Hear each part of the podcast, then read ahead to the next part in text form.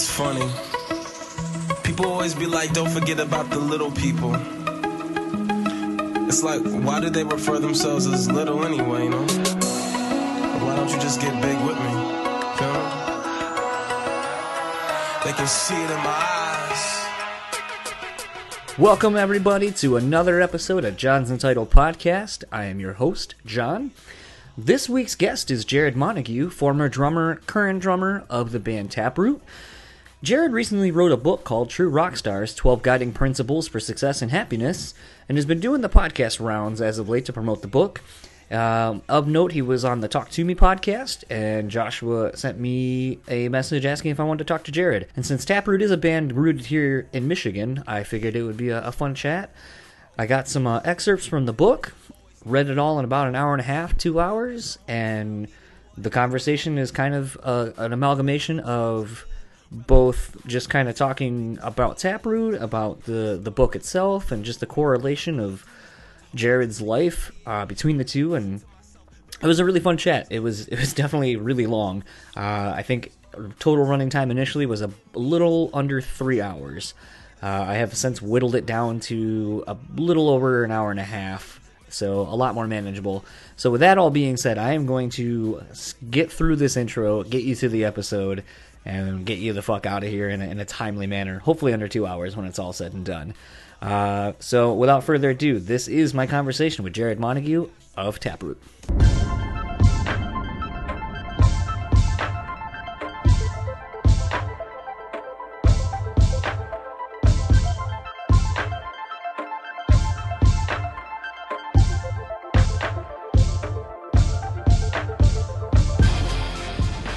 So we'll hop right into it. I am uh, sitting here digitally with uh, Jarrod Montague of Taproot fame. Uh, Jarrod recently wrote a book that's coming out soon. It's called True Rock Stars 12 Guiding Principles for Success and Happiness. Before we get to the book and what made you want to write it, let's get a little bit of background about you and, and uh, how you came to be the drummer for Taproot. Yeah, sounds good. Yeah, thanks for having me. This is great. So I I don't know how far we're gonna get into it, but I decided that I wanted to play drums when I first heard Metallica and Justice for All in seventh grade, and up to that point, some of my favorite bands were INXS and Guns N' Roses, and so we're talking probably 88, 89.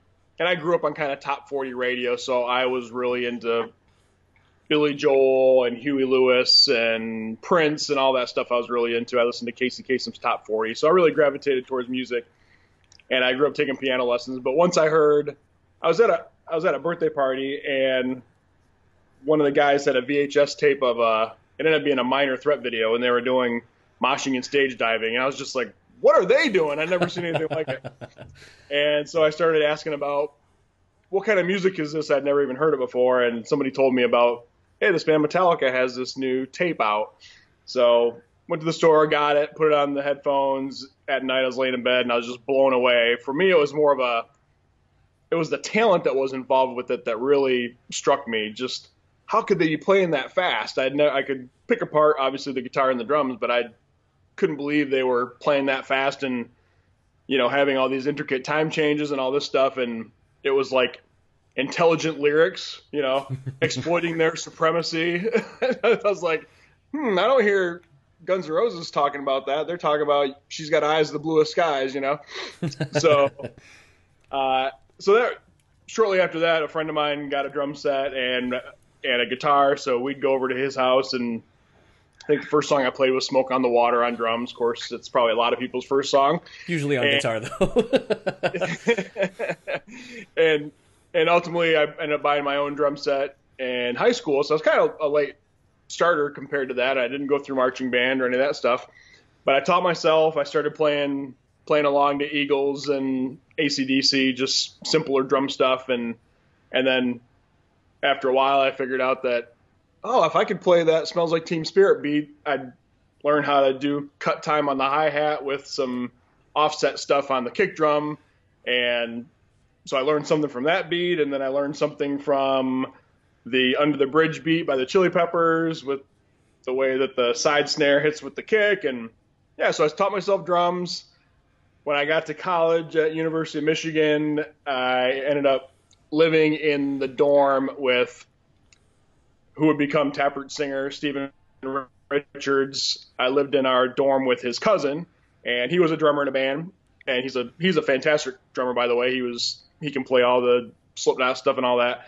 Uh, so yeah, ultimately we ended up getting together, and we I also met my bass player Phil at orientation at U of M. So this would have been uh, August of '94. I met Phil, and yeah, by the time we graduated, we had started, uh, you know, playing around as Taproot.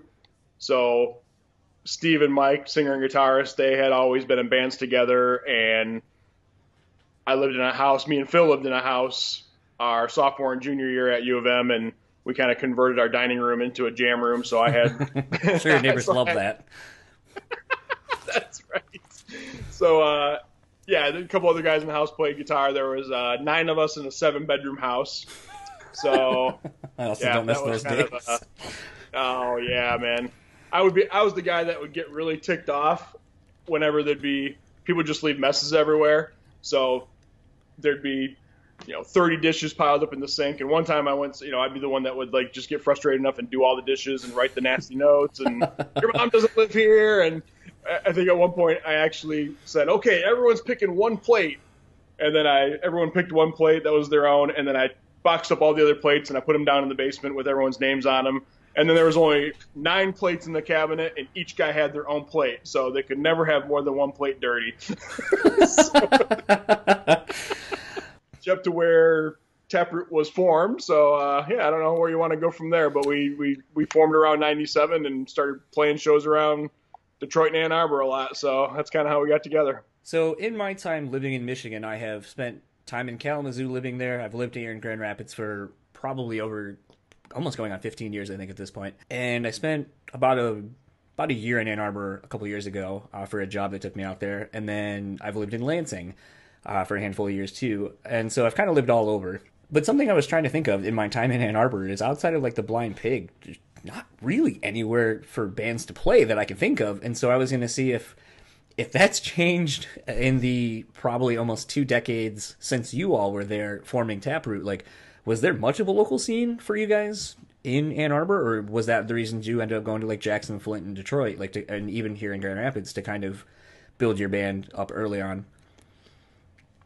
Yeah, that's exactly the case. The Blind Pig was the only place where a rock band could play, and there's some small little jazz clubs, but for the most part, there wasn't a definitely not a heavy rock scene in Ann Arbor. There were some some cool, I guess, kind of funk bands. There's a band called The Bucket, and actually there's a band from Kalamazoo called Knee Deep Shag that would yep. come play quite a bit, and you know they were they were cool to watch. But what I think thinking back on it, part of the reason we may have stood out a little bit is because what we were doing was really different from what was going on in Ann Arbor, and we were coming from the, I'd say, kind of the Korn Limp Bizkit roots and the Deftones, and so that's the kind of stuff that we were listening to that was really influencing us. And I remember when I heard the first Hed PE record, I was going, "What is this all about? This is cool." And we were listening to Zebrahead, and so we're kind of going towards that,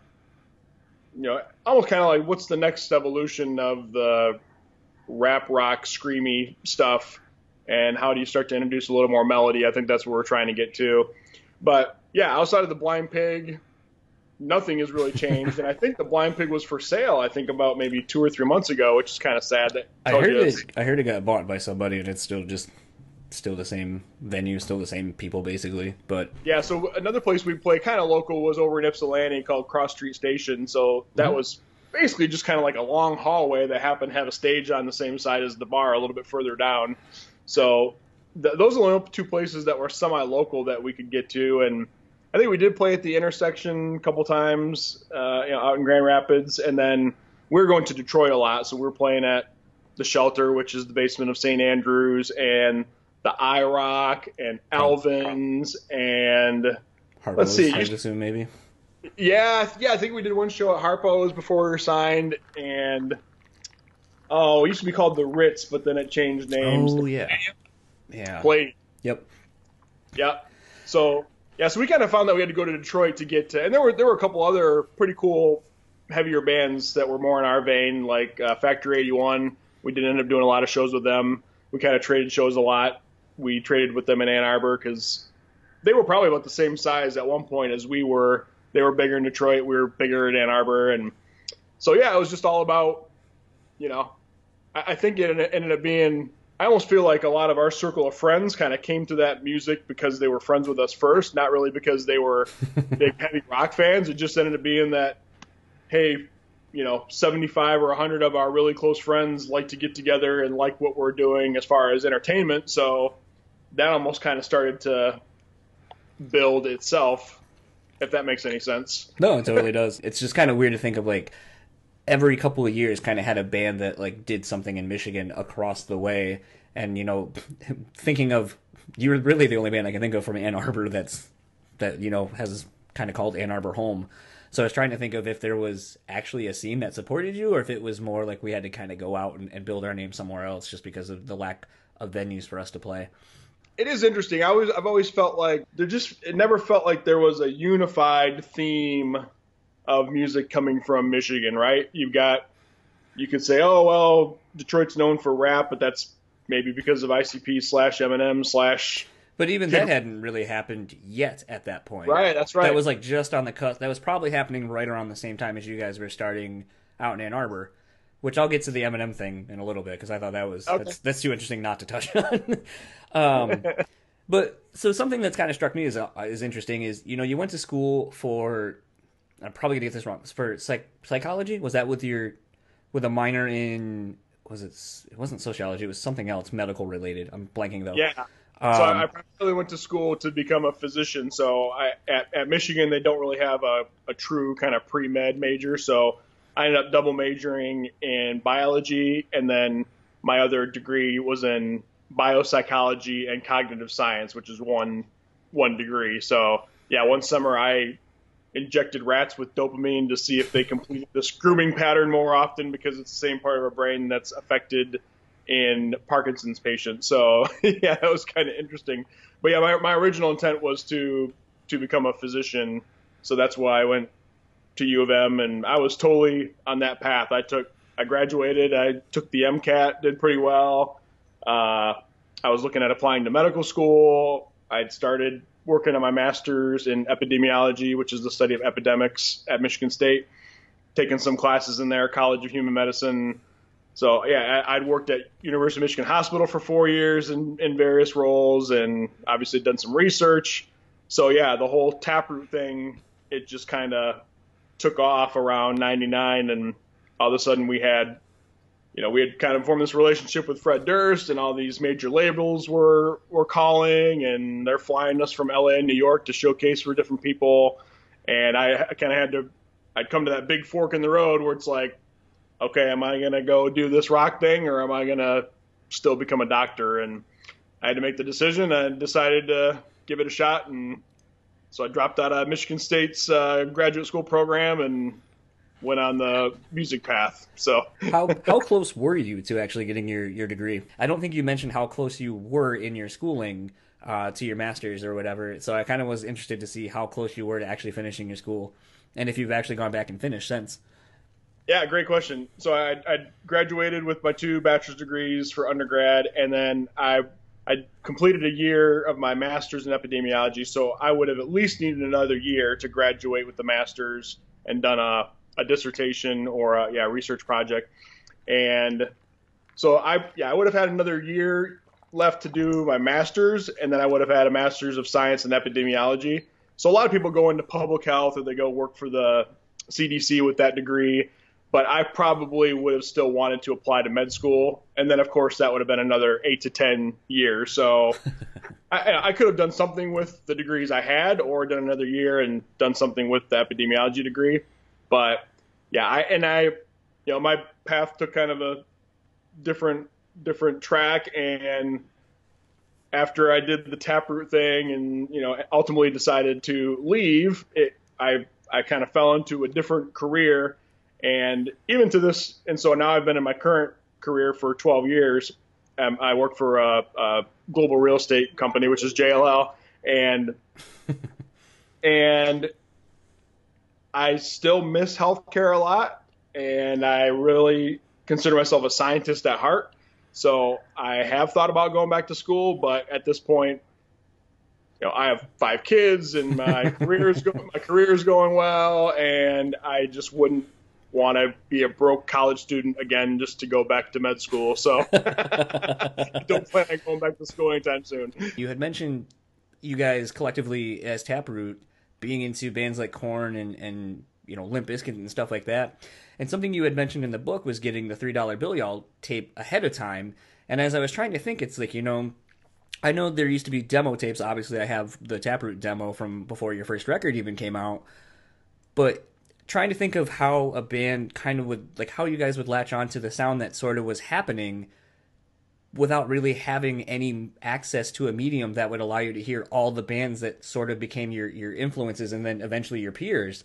Uh, so how how did you guys kind of figure out to start marrying this this nu metal sound as it later became? How did you guys end up finding in like finding those bands and getting into that sound and kind of creating your own stamp on it?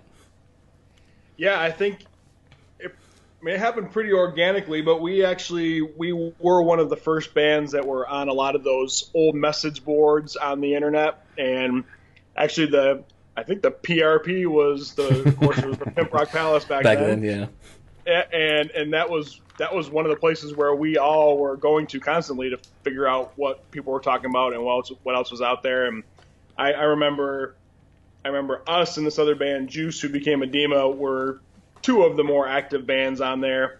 And I, you know, I think we probably heard about Limp Bizkit from there, and also just hearing about tours that were happening. I think they were opening for Sevendust, so we heard that they were coming to this place called the Industry in Pontiac in Michigan, which is I think more of a dance club now if it still even exists. But I remember thinking, wow, that's weird that Sevendust is coming there because we knew of Sevendust, and and so yeah, it's kind of like almost when you you know just going back to how people used to find out about music. I remember seeing uh, going to see you know Korn was the opening band for man what tour was that even was it like Suicidal Tendencies and Metallica or something in like '94 or five but yeah, it's, it's it's one of those things where you you know you go to a show and back then people are passing out flyers and tapes and so I think we heard about music through those different things and just talking to people at shows that you go to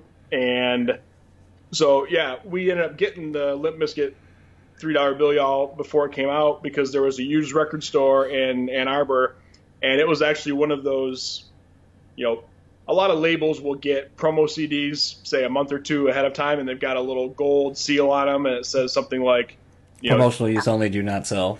there you go. And that was, this was, you know, it must have been some kind of record, you know, record employ, uh, let me, s- record label employee's kid maybe or something that just had a big box of CDs and said, oh, I'm going to take these to the used record store and get two dollars a piece for them. So we we we found the Limp Bizkit CD in that in that way at the used record store. So that's how we got it, kind of before a lot of other people had heard it, and we are just listening to it like crazy and going, "Wow, this guy's screaming like a lot more intensely than even Jonathan Davis was doing." So that's pretty cool, and uh, it just it sounded like a little bit more raw, and not as down tuned and all that, and so I think we really gravitated towards that, and yeah, I think it was just one of those things where, and then of course we liked what the Deftones were doing, and their second record had just come out, and some of those songs like Head Up and you know Shove It were just like, whoa, this is crazy, and it was a little more kind of like slowed down, mid tempo, really heavy groove oriented stuff. So we picked up on that, I think, and. Uh, yeah, you know, just all that swirl of what you're listening to at the time ends up influencing your songwriting, you know? Um, so you end up leaving college to start Taproot, and something that I kind of thought was interesting, and we're sort of jumping ahead a little bit, but uh, you had talked about when you were trying to get your deal with Interscope that basically they wanted to almost have you do like an EP, sort of like a two, three, four songs. If those are good, then you know they'll sign you, and if they don't, then you know they they just basically get to keep those songs, and you don't get anything from it. Uh, something right. I was kind of thinking of too, and and trying to find more correlations between the book and, and kind of the, the point of the book, which is guiding principles to basically for success and happiness. So at that point, you know, something I was trying to find the parallel between for that is, you know, at that point, you guys opted not to do that because you realized that that would kind of be you're damned if you do and damned if you don't. Like either you lose those songs and like, well, now what? Because those were like our best three. Right. So I mean, at that point, you you you really at a very young part of your career before it even became the career decided to kind of bet on yourselves. You know, it seems like you've kind of done that over the course of your life between your schooling and going for a double major, when most people probably can't even figure out what they're going to do for a major. And then, you know, you bet on yourself to do the band thing. Did you realize like how often you yourself constantly took those opportunities to bet on yourself to and, and how they paid off for you? Like, were you aware of that even back then? Or was that something you became more aware of as you wrote the book and kind of look back? Yeah, that's really awesome. That's really astute that you kind of picked up on that because at the time I didn't realize it. and I think as we were trying to make those decisions as things were coming up, at least as a band talking about the Taproot situation, at least for me, I think it was I was just communicating with my network of friends and family and kind of testing this idea out and seeing how people reacted to it. And I think I only had one one friend's mom who was like, "You're stupid. You spent all this money in college and you're gonna have a good career, make a lot of money as a doctor, and you know th- this is a bad idea." But you know, my parents were super supportive, and all my friends that had started following us were supported and excited about it. And you know, I think I talk a little bit about in the book. The kind of the last decision point for me was talking to this physician that I work for. Mm-hmm. He's a gastroenterologist, and I said, "Hey, I have this opportunity. What do you think?" And he says, "Dude, you got to go for it. You can always go back to med school. There's only one chance to go do this. This sounds really exciting." So that really helped me make the decision. So I guess all those times I I just really I guess took stock of everything that was going on and just tried to make what I thought was a good decision and trying to read the pros and cons around me. And and yeah, as all those different major decision points came, whether it was leaving the medical school path to go be in a band or leaving the band to go do something else, a different career, or uh, you know, all those different things. I, I like that you said, did I realize I was betting on myself because I didn't really think about it at that time. But I'll tell you, I, after I, so a lot of people have asked me, how have you kind of found success in all these different different realms? And I started writing my autobiography, and then I realized, okay, well, just because the way I did things worked for me doesn't necessarily mean that that could work for somebody else. So I was looking for a more universal message and that's where I started doing a lot of research on you know what makes people successful but also what makes people happy at the same time because I don't define success as just that you know you're a millionaire or you have a big house or you have a fancy car or whatever I think there's a lot more to it and and that you're you know happy in your success and fulfilled and that's that's a lot more interesting to me but I will say after I did kind of realize that I did realize that while I was writing the book that I was betting on myself. I bet on myself again with writing the book because I I I had a couple situations or we as a band had a couple situations where we wanted to do certain things with some of our past music. And you know stupid me I went through the process of asking permission to do things. So I found an old an old A&R person from Atlantic and said you know hey we want to release these B-sides. And they basically came back and said, no, you can't do that. You're, you legally can't touch any of that stuff that you recorded. So that really ticked me off. And so as I was finishing up this book, and I talked to a couple publishing agents and talked to uh, a couple book publishers, I just decided, you know what? I don't want anyone to tell me what I can or can't do with this book. And there's a couple things that I wanted to do in the book that I don't think had ever been done before. Like I have 20 pages of acknowledgments and probably three or four thousand people in there. And I thought, you know, probably a major publisher is going to tell me I can't do that or that's a stupid idea.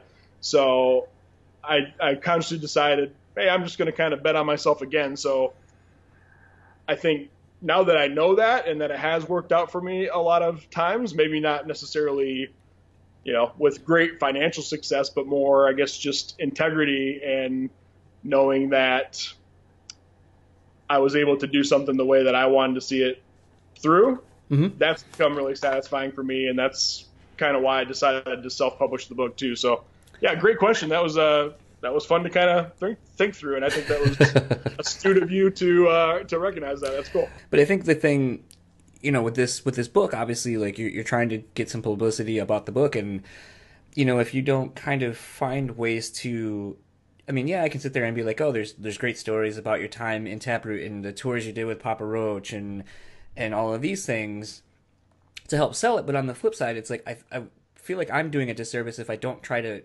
ask you questions about how the book correlates to things that have happened to you because that it's basically the the whole reason you wrote the book. Yeah, that's exactly right. Yeah. so I mean, That's it's cool. it's kind of like a, a thing where I feel like I'd be doing a disservice if I didn't really try to help correlate the book in different ways in some of the questions I'm asking.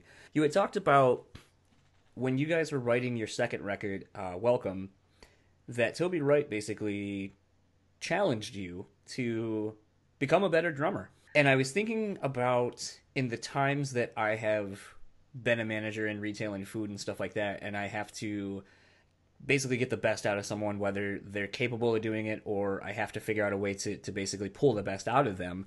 In the book, you know, you, you kind of talk about how it hurt your feelings initially and how you got upset, but then you persevered and were able to kind of go like take it as a personal challenge, like almost like a sh- I'll show you. Like you don't think I'm good enough. Like I'm gonna I'm gonna go to the studio. I'm gonna like do write the songs we're writing or perform the tracks, and I'm gonna go home and I'm gonna do some homework on some stuff, and I'm gonna try to write better parts. I'm gonna come back to you, and I'm I'm gonna prove that I, I belong in this this band that I basically helped start, and it didn't deter you.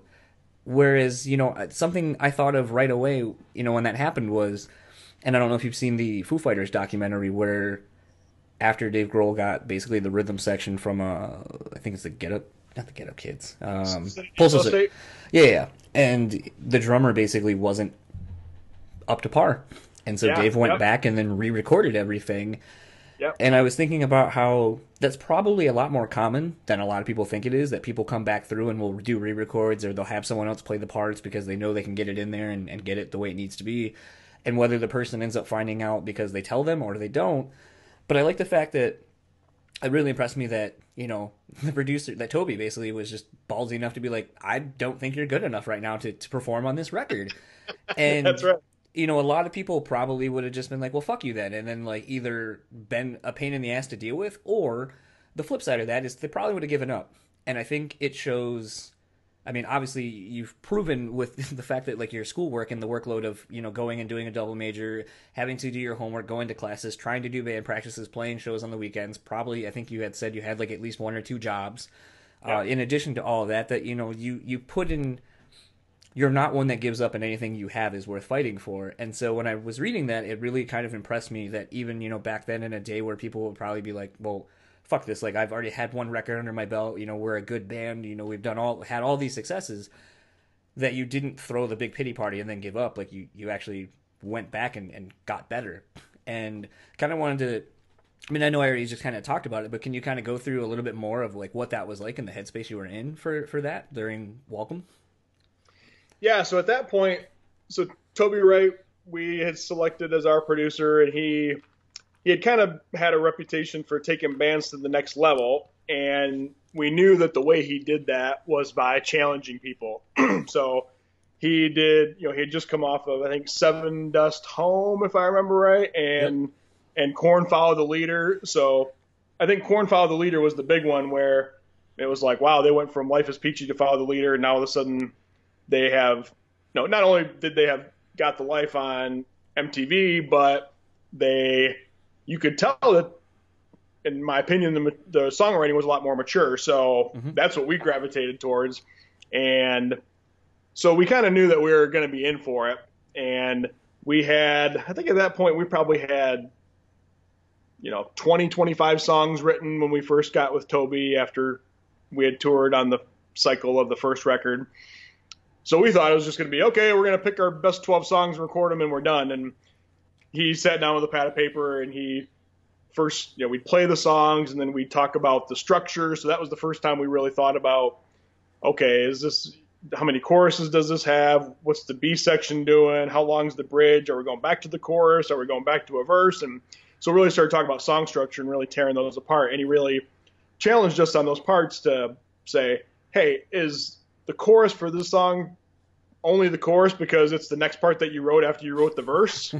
or and that was really interesting to think about and really think about what is a chorus supposed to do versus what is a bridge supposed to do and, and all those songwriting pieces. So he had already said, yeah, you guys probably have five good songs. We were just like, what? You know, we were like freaking out. We had, we had, we had these two rental apartments in, in Los Angeles and we knew that the label was spending all this money. And so we thought that, oh my gosh, we're going to be out here a lot longer than we expected. So yeah, so it's time to get serious. And he was really challenging, challenging us. His favorite word was stock. He's like, that yes. guitar sounds too stock. That drum part sounds too stock, you know? and so, so yeah, it, we were already in that mode of being challenged, and he was kind of ripping us apart and telling us all that we sucked. And so I, I just remember we were in this rehearsal studio mates, and that's pretty cool. You mentioned the Foo Fighters documentary. They, they were there quite a bit. And in fact, there's one, there's one part of that documentary where they're rehearsing and they're actually in the room that we wrote most of that record in. And, oh, wow. uh, yeah, yeah, it was really cool. It's called Mates, and so I just remember looking out the door, and Toby and our manager were outside, and they closed the door. Beautiful sunny day. We're in this dark room, and and yeah, maybe later that afternoon or evening, I talked to my manager, and he basically said, you know, hey, Toby doesn't think you should play drums on this record, and he thinks, I, and I, I don't think it was. I don't think it was all about my technical ability. I think it was more about just creativity and, and trying we were really trying to take the band to the next level, and I was just kind of playing some standard beat along with what we are coming up with instead of trying to, you know, do something creative. So, uh, yeah, so I guess my headspace was, it, was, it was to me, it was just it wasn't an option for me to not play on the record that my band was making, and it just it wasn't an option. So I just had to figure out, all right, well, how am I gonna prove them wrong? And you know, as as I look back at all those experiences that you know even even to that point in my life I was what maybe 23 24 I had already learned that hard work was really a way to get kind of to the next level of anything that you were trying to do along with a lot of other factors but uh, yeah I just had learned that okay if you put in the hard work it can pay off and so I went to Guitar Center and I bought a, a practice drum kit which is basically they've got kind of net mm-hmm. heads, and so they're really quiet, so you can play them in apartments. So we'd record some ideas for songs in the studio during the day, and I go back to the apartment at night, and I even got some drum videos and some drum books to practice my rudiments again. And but then, uh, you know, not only the technical stuff, but I would also just say, okay, how can I make this beat a lot more interesting? And you know, if if if you want to, you know, like our, our song "Mine," that was the first song on mm-hmm. on Welcome that basically came about with Mike saying, "Hey, can you play a trip hop beat? What would that sound like?" And so the beat that's on that song is what I came up with, and so that was that was pretty advanced for what we were doing. And then the song right after poem number three, everything. I don't think I've ever heard a beat like that on any song. It's it's, it's really weird and kind of choppy, but it's that was my headspace was I was trying to be maybe overly creative and just prove that I could do something that was unique and different, you know. It's funny as I was going back through and listening to. I mean, for me, I was personally trying to focus on the first three records, um, and going back through and listening to uh, "Welcome" and the song "Mine," it really reminded me of like a very Abe Cunningham style beat, very heavy on like like the hi hat drum, like yeah. kick drum. It's it's very it's basically your rudiment three pieces, and then playing around that. And so when I heard it, I was like, man, this sounds like something that they really at least for you, like went really like an Abe Cunningham. And I was trying to think of, I think White Pony was out right around then, or would have just been coming out. And so I was That's like, a... you know, there's a lot of different drumming techniques and sounds on that. So I was trying to think of like what maybe you would have been listening to out of your contemporaries that would have influenced you as well to kind of think a little outside the box. And that was one of the few records I could think of off the top of my head where there's just a lot of different feels and nuances within the songs of what they're doing, as well as that that White Pony record being a very departure from what the, the Deftones had been doing at that point. So I wasn't Yeah, sure if that was so- even a, uh, uh, an influence on you at that point or not. Oh, I'm, I'm sure it was, but well, we had just come off tour with Deftones, so you know, we after you know, so 2000 after we did Ozzfest, we did the back to school tour with Deftones and Incubus, and then we went to Europe with Deftones and Linkin Park. So yeah, I and I I think Deftones might be the only band that we ever toured with where I think I watched every single night because we were big fans. I'd say collectively as Taproot, that was the one band that all four of us could point to and say that's that's our influence. And of course, we all had our own individual influences, but as as a band, you know, those were kind of our our, our main line. So yeah, so I'd been watching Abe Cunningham for you know what four, five, six months. So that there's that, that there's definitely probably some influence in there. And the fun, the interesting thing about Abe too is to get to know him as a person. He's like a goofball. I mean, Yeah. super funny. I I remember one night we were at the hotel in Europe and he and he came out and he had this white T-shirt and he had like he'd taken scissors and he had cut in vertical lines on all the bottom of the shirt, so it was like this frilly shirt. he just, you know, he, he was like, you know, probably a little bit buzzed. He's just like, "What's up? What's up? What you guys up to?" You know, just- and, and and when you when you get to know that that's how he is as a person, it, it's almost like you can kind of hear that in his drumming style. Like some of the stuff he's doing that's really weird or off time. I, I think it's just because he's like, oh yeah, this is sassy. Yeah, listen to this. and it's funny. That's so so yeah. I could totally see that. I was probably more influenced than I knew by what Abe was doing. Something you had mentioned in the book, and I'm trying to remember if it was around the time of re- the recording of this or for Blue Sky Research. But you were in the studio when Eminem was working on his follow up to the Slim Shady LP. yeah, So, obviously, as we were talking a little earlier, you know, you guys were kind of coming up in your own, like the Michigan metal scene, sort of, or hard rock scene, whatever you wanted to call it at the time. And arguably around the same time, over like a couple of, you know, hundred miles away or so in Detroit, Eminem's coming up through the local rap scene, you know, playing at the shelter and so on and so forth. So I'm sure you sort of were around the same venues and stuff and maybe saw his name on local showcases or whatever. But at this point, with him blowing up as much as he had over that short amount of time as well, and now you're in the studio with him, like, was there, you know, you talked about like how you ended up having lunch where Dr. Dre was, and and how kind of awkward that conversation was, which I won't give away. I'll just say it's very, I feel like it's a very Midwestern white person thing to have happen, where you're like, oh hey, Absolutely. and you don't really know what to say. Um, but it, by by chance, did Eminem ever like come in to check out what you guys were doing? Because I mean, at that point, I know "Devil Without a Cause" by Kid Rock would have come out, and he would have done that song uh, "Fuck Off" or whatever with Kid Rock. So there, he's he's kind of already been in the the metal world for a hot minute, and I think at that point he'd already done Warp Tour as well. So he's kind of been known at that point, around that same time, to dabble within that that genre. Did you guys were you you had said you heard basically the what would become the real Slim Shady. But did you ever have any other interactions with him, Eminem personally, or did you guys show him any get to show him any of your music? Yeah, I mean, I think I think you hear you hear through his music that he's a really kind of person. You know, he, he takes his he's a pretty private, personal person, and he doesn't really want to be bothered. And we definitely got that vibe when we were in the studio. I, I tell the story. We you know we had been mixing our our record at the studio Larrabee and and we've been coming in and out for a week or so and one day we show up and there's just these huge black guys everywhere with radios and stuff and and we're like what's going on so finally once we got in we figured out that Eminem and Dr. Dre were there and they were mixing I heard that loop over again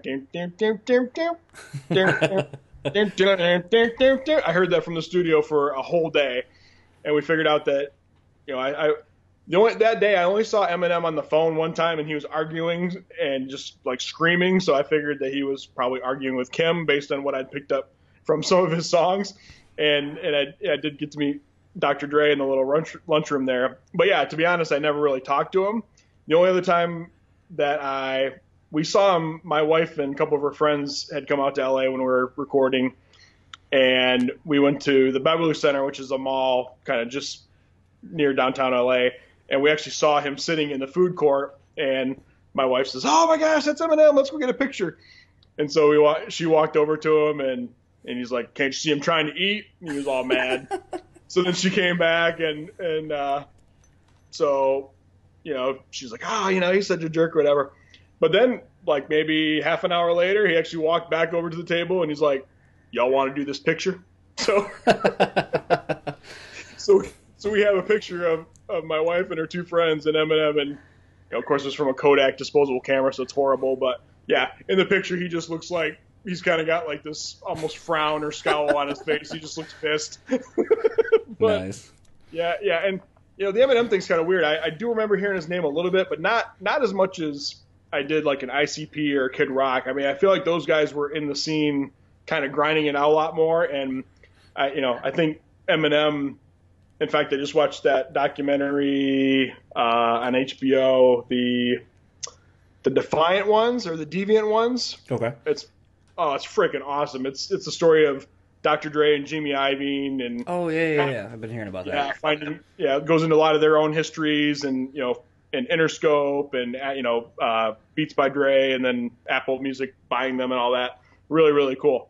Uh, but they even talk about it. I, I was reminded watching that that essentially Eminem just had a, a demo tape that I think Dr. Dre ended up listening to, and so he almost kind of got. I feel like Eminem kind of got plucked from Detroit, who wasn't really out there grinding it, from what I could see, you know, being around Michigan, and he just said, "This is a talent that we can't deny. We've got to get this guy going," you know. So, kind of uh, speaking to some other bands that have when you played with them and I, I've kind of since have, have always referred to this as like the Sevendust principle, where it's like Sevendust took out so many bands that then just went on to skyrocket past them. But That's they, right. they it was like they were like the best A and R as far as being a live band for touring. Like if you wanted to be successful and like go to that next level, like go tour with Sevendust and then put out a record, uh, and you would just apparently exactly achieve like superstar like Staind and just got so many bands. Um, but you guys had gone out with Papa Roach on the Infest record. Yep. And you know, it's it's funny to when reading your book and thinking about some of these time frames and, and remembering when these records came out. But it was interesting to think about you guys being on the road with them and being able to see them break so big like right away. Like, you know, going in a day and age where albums actually sold and you could literally see the what the album sales do, was doing or you know the the exposure on MTV and stuff like that when that was still a viable platform yep. it's it's interesting to kind of think about that in correlation to where the band is now because I mean I remember seeing them on the Love Hate Tragedy tour at the Orbit Room, which holds I think about like 2,200 people or so, and Nonpoint also at, like putting out kind of a stinker of a record. Uh, but collectively, I think maybe they only pulled in like maybe four or 500 people, and they were basically written off after that. And then they put out you know the next record and then reshot them back up. But it's interesting when I was thinking about that, like with some of the bands that you've toured with and seeing them at like their lowest or not their lowest at the earliest uh, time before they like really were anything what was it like kind of touring papa roach and did you know that they were going to be as big as they became and is it kind of weird to see where that they're still out there and still a very viable rock band to you Yeah, it, it was. You know, Papa Roach was definitely one of those bands that you could just you could just feel that it was happening, and like you said, it was very visible because you know our that tour that we did with Papa Roach was both of our first national tours. So, and we we we had both built similar followings in our respective places. So we had kind of built a pretty good name for ourselves, enough to get label attention in southeastern Michigan, and they had done the same thing in Northern California. So we drove out to uh, Sacramento, which is where the first show was, where they were from, to start the tour. And so that would have been, I think, April of 2000. So it was right after we had gotten signed and we already had our first record recorded. And yeah, the initial plan for that tour was to for Papa Roach to headline everything west of the Mississippi, and then we'd flow back over and end the tour in Michigan, and we would headline everything east of the Mississippi. But when we started that tour, Infest was, you know, uh, Last Resort was already blowing up on TRL, and you know that was another fun time back then because it was like the battle of the hard rock bands versus the boy bands. So I think people kind of latched onto that, and everyone was calling in and voting like crazy because they didn't want to see NSYNC and Backstreet Boys beat Korn and Limp Bizkit and Papa Roach. So that was a really exciting time in music too, and I think that really helped fuel a lot of that excitement. But yeah, so we played in we played in Sacramento and I think San Francisco. We played a show in Palo Alto, I think, and I just remember uh, during one of those shows we heard the first week numbers come back. Well, no, I think I think they'd sold like twenty six thousand records the first day, and then when the when the first week came back, it was I don't know, 100,000 or 120, and we were just like, oh my gosh. And so we were both in, both bands were in vans and trailers when we started, and like a week later, the label had sent them out uh, awesome tour bus, and so that, it was like, okay, yeah, we see where this is going. So, so yeah, and it's interesting. I, you know, I think, I think, I mean, those guys are. I still consider them good friends. I, I still am able to keep in touch with with uh, a lot of the guys and it's, you know, I think a lot of it goes back to just that hard work and being a good person and treating people well because they have always done that in the business and they're really good people and they're hard workers and somehow they always in my opinion they always find just a little a little something to tweak in their sound that makes the next record interesting and exciting to listen to like that last record feel kind of our fear kind of felt a little digital to me and i was like mm-hmm. oh this is kind of cool you know they're doing something different and I think that they've always done that really well. And like I said, they're just really good guys. They're humble. When I see them, they still talk fondly about that period of time and that tour. And I think Jacoby was just on Sirius XM. They did a takeover thing, and he was talking about Taproot like you know two months ago. So that was really cool. Um, but it's funny you mentioned the Sevendust thing. I mean, so when we started the Music as a Weapon tour. Chevelle was the opening band, mm-hmm. or, you know, and then before us, and then uh, we toured with Linkin Park and Alien Ant Farm. Alien Ant Farm opened before us, so then of course they blew up with the Smooth Criminal song, and then even we toured with Chevelle after Music as a Weapon, and uh, 30 Seconds to Mars was the opening band before us. So, you know, it's, it's kind of one of those things. Looking back on it, I'm not really sure why a lot of people say how come you guys weren't bigger? And you know, who knows? I mean, there's there's thousands of factors that go into it, and you know, it is what it is. I mean, we we just didn't. I don't think we had. You know, our labels always told us that you guys are one hit song away from being, you know, the cliche whatever, thing or Papa Roach or Linkin yeah. Park, and and and we just never had it. You know, I, I think a lot of people thought that that song should have come for us after Poem did, but we went with Calling as our lead single from Blue Sky Research, and Calling didn't react like Poem did. It was a little more mid tempo. Maybe it's not what people expected from us.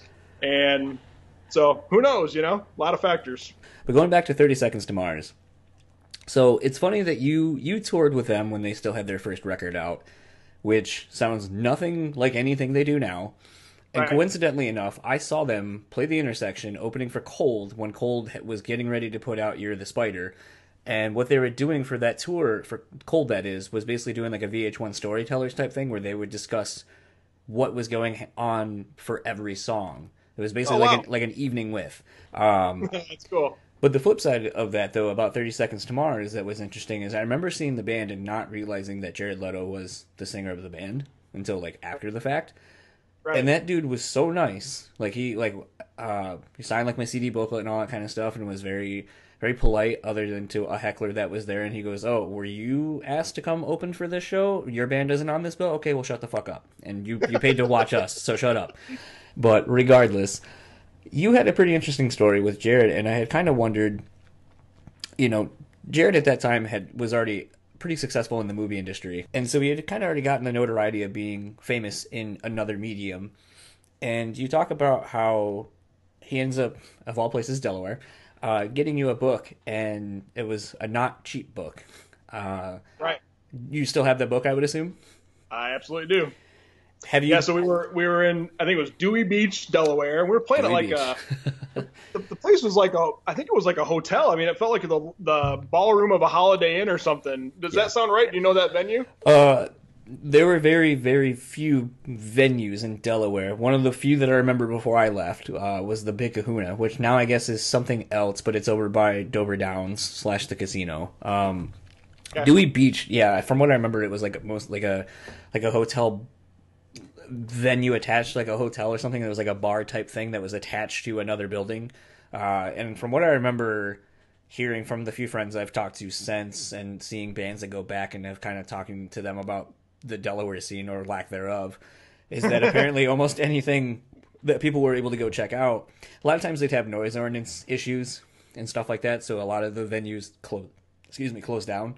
So the one at Dewey Beach, I think you are correct. I think it was attached to like a hotel or something, and I don't think it lasted very long. So I, Yeah, it- it felt like it was kind of a vacation spot or something. And we, in fact, right next to the venue, there they had jet ski rentals, and I think the the venue had set up that we could rent jet skis for the day. So of course you're right there.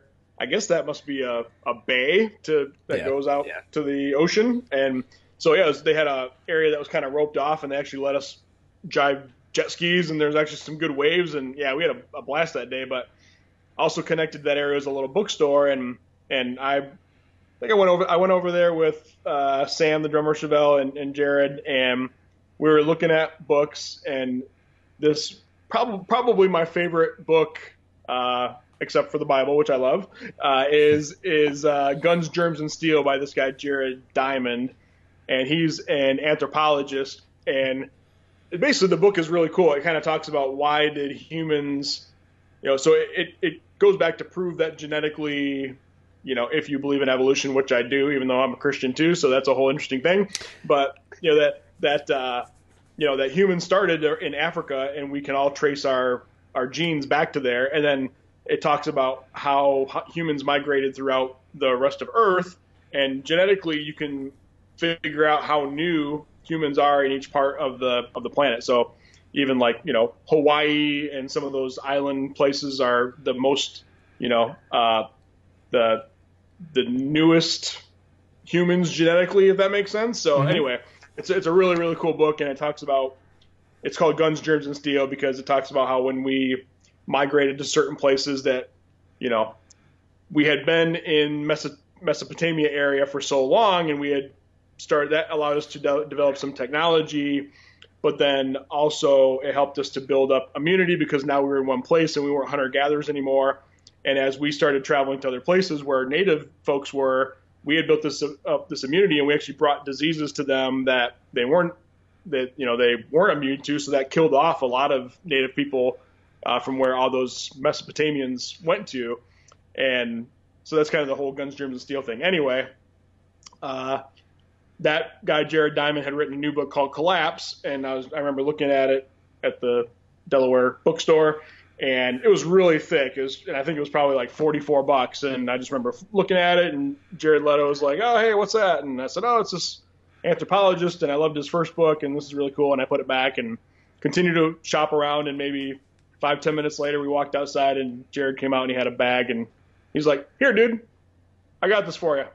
I was like, "No way, are you serious?" And he says, "Yeah, yeah, enjoy it." And yeah, so he had bought me this book, so I thought it was cool that Jared had bought a book by Jared for Jared. So, and I, I didn't have him sign it, and and that's fine. I think that's probably cooler that I didn't, but uh, yeah, that was a really nice gesture. He was a super sweet dude, and it's interesting that I I don't remember. I don't think I ever had uh, a conversation with his brother Shannon. He was kind of just off doing his own thing, and yeah, Jared have his his mess of fans there that you know because he's a good looking famous actor guy.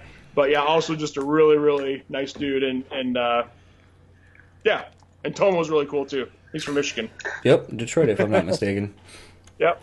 In doing the research for this, like you know, you, you guys talked about in the book how long it took to write Blue Sky Research, uh, as far as this, the amount of money that was spent, the the fact that the label tried giving you guys co-writers to help you to write songs and so forth.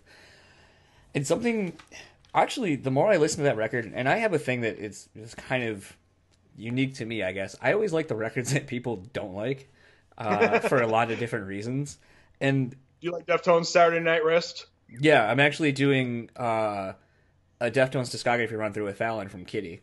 Oh, are you? Oh, cool. Yeah, so we've been we we just finished up uh, Diamond Eyes, and we're gonna be doing the next one uh, next sometime in the next like couple of weeks. But So what do you what do you think? I've got kind of a, just an interesting story that I don't tell in the book that made me think of this. What do you think of the the self-titled record? So that would have been the one that came after White Pony, right? self-titled record, I really like it because at that point, Steve Stefan had decided to go from the six strings and down to the C tuning to using the seven strings.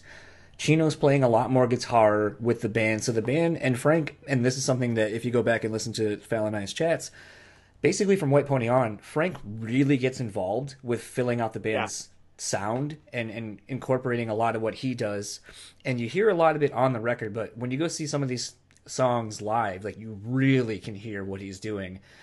And it's sometimes like a song like Minerva, it's not about what's necessarily being played, it's about what's not being played that makes Right. the dynamic so much better. It was one of those things where there's so much stuff going on on that record that showcases like that the band can do anything.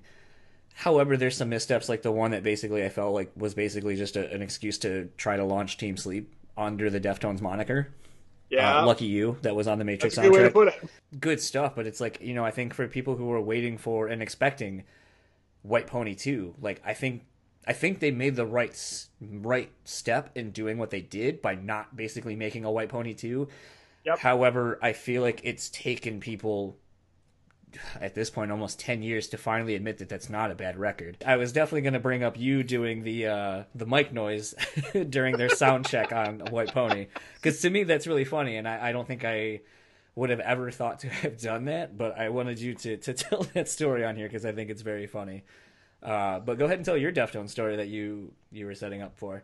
Yeah, yeah, it's it's pretty simple, but I, when that you know when the fourth record came out, the self-titled record, I, I I think I feel as a big Deftones fan, I I think that's one of the great things about that band is I, I I've grown to expect that I won't love the record right away because I think kind of like we we talked about with the Papa Roach thing, they do a nice job of tweaking it just um, just enough that it's taking them in a slightly new direction, and you're gonna have to listen to it and kind of figure out what it is before you're not gonna figure out where they've gone on just that first listen before you have some time with it and you absorb it, and that fourth record definitely grew on me a lot as I continued to listen to it, and I, I knew pretty quickly that I liked it and that it was going to be one of my favorite records.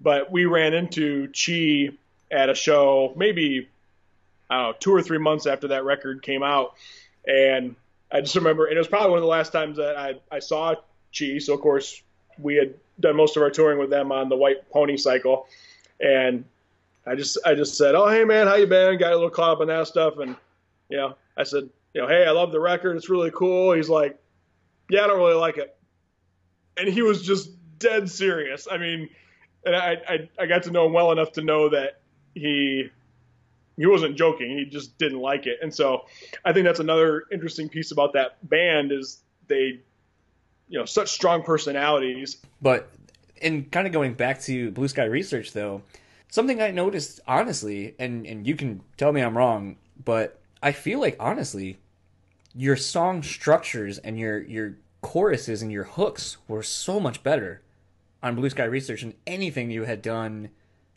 previous to that. And I think the arrangements were better, the parts led into one another better, and I even think the clarity of everything was better. Like, because even going back and listening to to Welcome, like you know a song like mine where just it there's just such a fight for space up front. It's like, yeah, okay, here's here's the bass and here's the guitar and here's all the drums playing over it, but it sounds so stacked on top of itself to me that it's like you just kind of lose the clarity of each individual thing, and it just sounds like kind of like a garbled mess at times. Like, and Yep.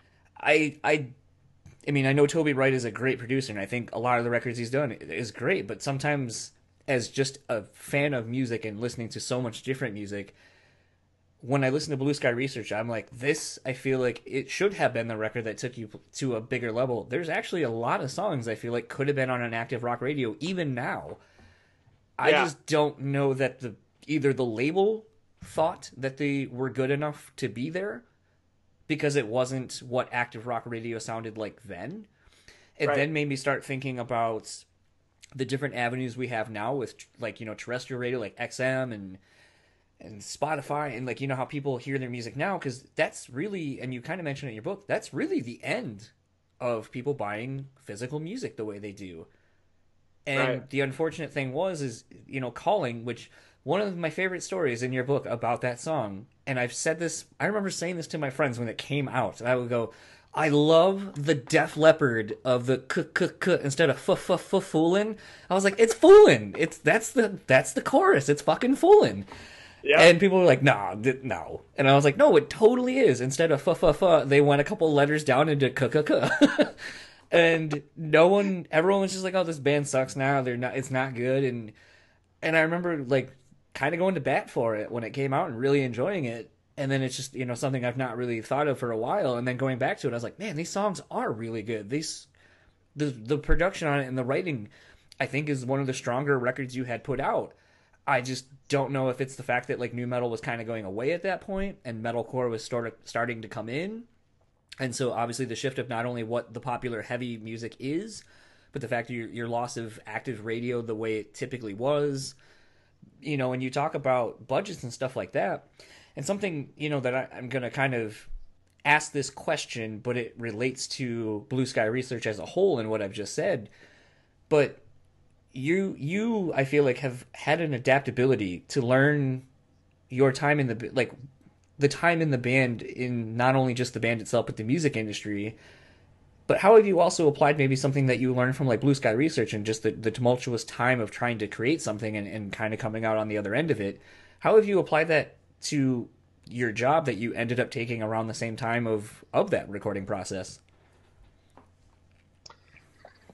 yeah, yeah, all all good questions and good topics to think about. So sorry uh, no, no, that's all right. You know, so yeah, Blue Sky Research. We we spent a year in LA, and it was the same situation with Welcome. We had gone home and written some songs, and we probably had, you know, 20, 30 songs that we thought we were gonna be able to knock out. And we started working. We met with all these different producers. So you know, some of the best of the best. Don Gilmore had done the couple Linkin Park records, and Howard Benson was coming off a big POD record, and um, I think he did. Did he do a Papa Roach record? Yeah, I think he did. I think and did that, yeah yeah, and so um, yeah, so then we ended up going with Michael Beinhorn, who was probably my favorite record he did was Soundgarden Superunknown, and so you know we we kind of he was kind of known as a song guy and similar to how why we chose Toby for Welcome, he was known for taking bands to this next level. So we started working with him, and you know he just wasn't. He had some good ideas. He just wasn't challenging us as much as Toby had, and so I remember thinking, oh, well, maybe this is just because we're at a we're at a new level, so we there isn't as much challenge to happen.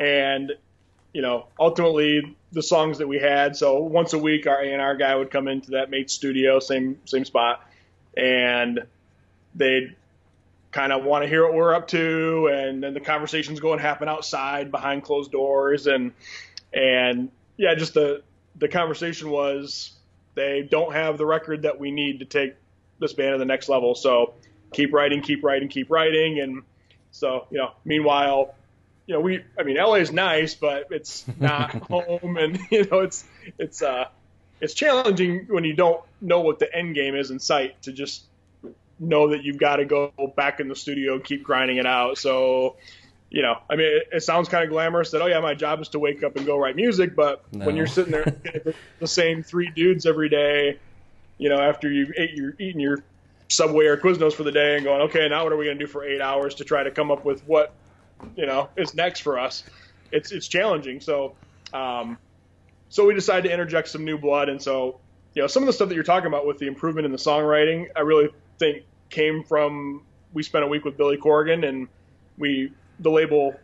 You know, there, there's a lot of horror stories out there about labels telling people to do something or what you want to become, and and fortunately for us, I think we had a good A&R guy and a good manager, and they really gave us a lot of leeway. They didn't go in and say, you need to have this kind of song. They just felt like they needed to see we, growth, and we hadn't grown.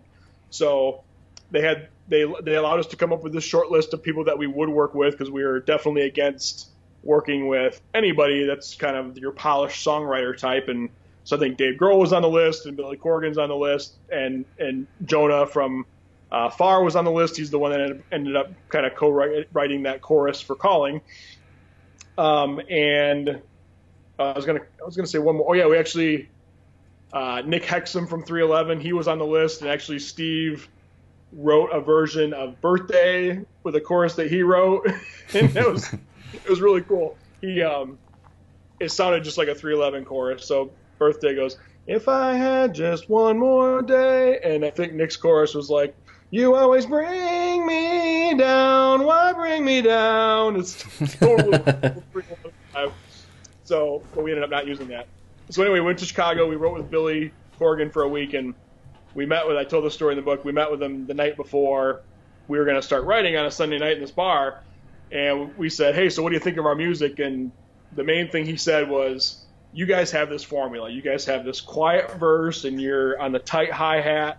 And then all of a sudden, in the chorus, you stomp on the distortion and you ride the crash cymbals, and that's your that's your dynamics for your songs. You go from this meek verse to this loud chorus, and that's all the dynamics you have. And you know, he kind of it was kind of like, oh wow, he's right. As we started thinking about it, and so in talking to him about music that he likes to listen to, he said that he li- was listening to music from the 20s because in the 20s you didn't have a whole lot of availability of different changes in say effects for instruments or volumes. Right. And so he said that artists from the 20s had to move their songs through chord changes and through smart song structures and that kind of thing. So that's really what he helped us understand when we wrote with him for a week. And I think even though we only wrote with him for a week and he, uh, you know, only got writing credit on three of the songs, I think we took that philosophy back to the studio and we wanted to make sure that we were, you know, one thing that Billy said was he said, you know, in my opinion, like the bridge should always beat everything else. Like you have your verse that steps up to your chorus, and you go back to your verse. And he's like, the bridge needs to be the best part of the song. It shouldn't be the chorus. That should be where it takes you somewhere else. And you know, that's the part that you want to hear again. But oh my gosh, now the song's over, so now I got to go listen to the whole song again so I can get to that bridge again. and and I think before, and so we started thinking about things that way. And I think before that, the bridge was always just kind of an afterthought. We always just says, okay, well, now what could we go into after this that would still kind of make sense and not be too abrupt? And um, so I think he really brought that aspect to the songwriting. And uh, yeah, and thanks for defending calling. so to me, it's like I remember hearing calling as the record, and I was like, oh man, this this band kind of is very much before I knew the Billy Corgan story or anything like that. It's like the band finally realized how to write a song that wasn't the same thing because right. From uh and that's something i was actually going to bring up is my old roommate chris hartley who used to be in the band superstar the, he was there and played the show that you guys got signed on. That band eventually ended up dissolving and then became camilla and became a pretty big band in our local scene oh, getting a lot of those like jaeger independent independent band sponsored things opening for Korn when they played orbit room and so forth. But the interesting thing too two more stories that correlate sort of to things that you have talked about. One of which, Chris actually was one of the finalists uh, when Limp Bizkit did that search for a guitar player. Oh, is that right? Wow. He made it back as one of, I think, like the last eight or so people. And something that I was going to correlate it to was when you were like, oh, I had my best couple of songs, like when Interscope was looking at you guys, and same with Bizkit when they were doing it. It's like, you can't play any covers, you're not playing any of our songs, bring us what you have. And Chris is one of those people Uh, I've known him most of my adult life that he has always been computer savvy. And so he has folders full of stuff dated from like 97 and like all of his riffs and this song or this song version 19.2 and so forth. and so I remember, you know, he made it that far to, to try out for Limp Bizkit and made it look like he might actually make it. And wow one of like and then they put out the uh, results may vary record and i remember texting him i go dude that new song eat you alive that sounds like one of your riffs it sounds like a riff you would write and he goes it is my riff and I oh go, my gosh. I go, are you shitting me? And he goes, no, it's my riff. And he goes, so I went. That was one of the first things I wrote, like that I jammed with them. And he goes, it's not the first time that band's actually technically taken a riff from me. And He goes, I gave them a demo tape of one of Camilla's like first demos or whatever, and he goes, and I don't remember what it was, but it was on Hot Dog or Chocolate Starfish and Hot Dog Flavored Water. It was like one of the other singles off of that record, and he goes, but I gave it to Wes, and then sure as shit, like that riff ends up being in, and the thing, and at first I was like, yeah, I don't mm, I don't know, but then like he goes in his Rolodex of like hard drives and finds this like thing and pulls out the riff, and I was like, oh, it's the riff, and it's got the time date stamped on it from like when it was. Like, so I was like, holy shit! I was like, oh, I guess one of two things. You can sit there and be like, well, Limp Bizkit thought my stuff was good enough to be like a hit single, and that I can write stuff like that, or you get bummed because you just lost out on you know your riff. But your story of like basically going with Interscope and and trying to put your best foot forward and potentially losing your songs. Like I was gonna talk about how a friend of mine basically almost got to be in Limp Bizkit and then basically instead got his riff stolen.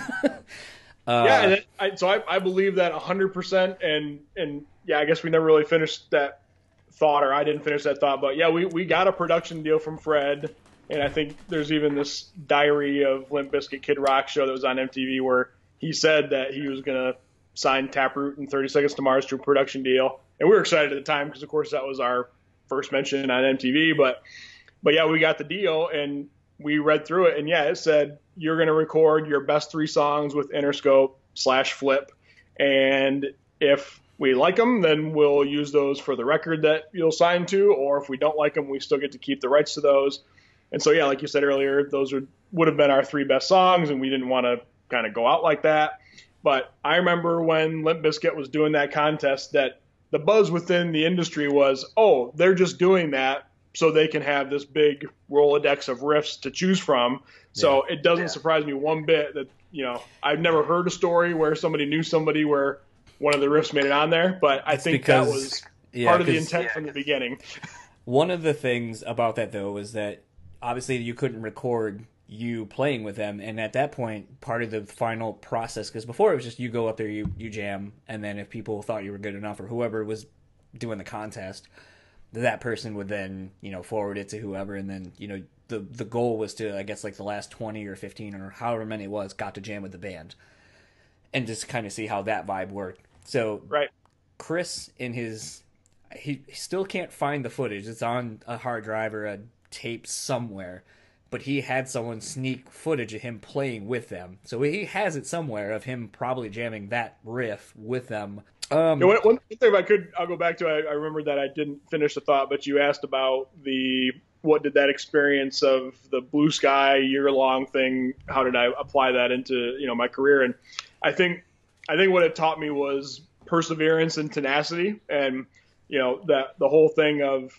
where you know even I think hard work is one thing, but to keep picking yourself up over and over and over again. I talked about going, you know, we talked a little bit about going into that same room and trying to reinvent yourself and trying to figure out how you're going to approach something new. And I think that's just that's kind of hard in life in general. You know, you, you can get into these ruts with your work or with your marriage or with anything really, and and it's okay. How can I recognize that I'm in some kind of a pattern that isn't good and look at it from a you know a, a higher level view and say, okay, I'm going to change this, or I'm going to just keep going because I know there's a light at the end of the tunnel.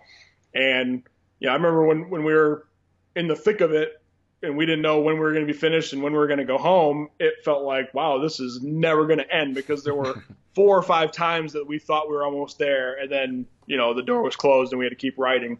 So it was really frustrating. But I think I you know, knowing that there was an end game and what kind of came after that. And even though, you know, ultimately that record didn't sell very well for all the reasons we talked about, or we think why it didn't sell, um, you know, led me to a totally different career path. I've learned enough times that, you know, change is part of life. And even though it can be really painful when you're going through it, that, you know, something else is going to come of that. And it's always going to work out okay. So I think that's what I've what I learned from that. And so I don't I don't really stress out about you know the potential of change anymore. And you know, I mean, I, I I enjoy my job. I make good money at my job. But if I found out tomorrow that I'm going to get fired, I'd you know probably be bummed out for a little bit. But know that the old, the old saying, when one door closes, another opens, and okay, let's see what's next. And so I have a lot better attitude about that now. I think. Kind of piggybacking off of that, something you end up talking about leading into your new career that you you've been at now for 12 years uh, was your last tour with the band with Taproot, and how you kind of had seen the writing on the wall. The music industry was changing, and you even break down the numbers, which is is interesting to me. Uh, like I said, a lot of behind the scenes stuff I find interesting. So something you had taken upon yourself for the last tour you did upon announcing like you know I'm going to be done after this this run was you ended up being a tour manager and kind of everything else it kind of sounds like uh, the sort of like the, the tour manager is kind of like your accountant your you know your manager your your everything. It's it's it has one name but it's so many things depending on the day. I've learned from dealing with tour managers and having a lot of friends in the industry who are tour managers and just hearing the things that they have to go through on a day-to-day basis.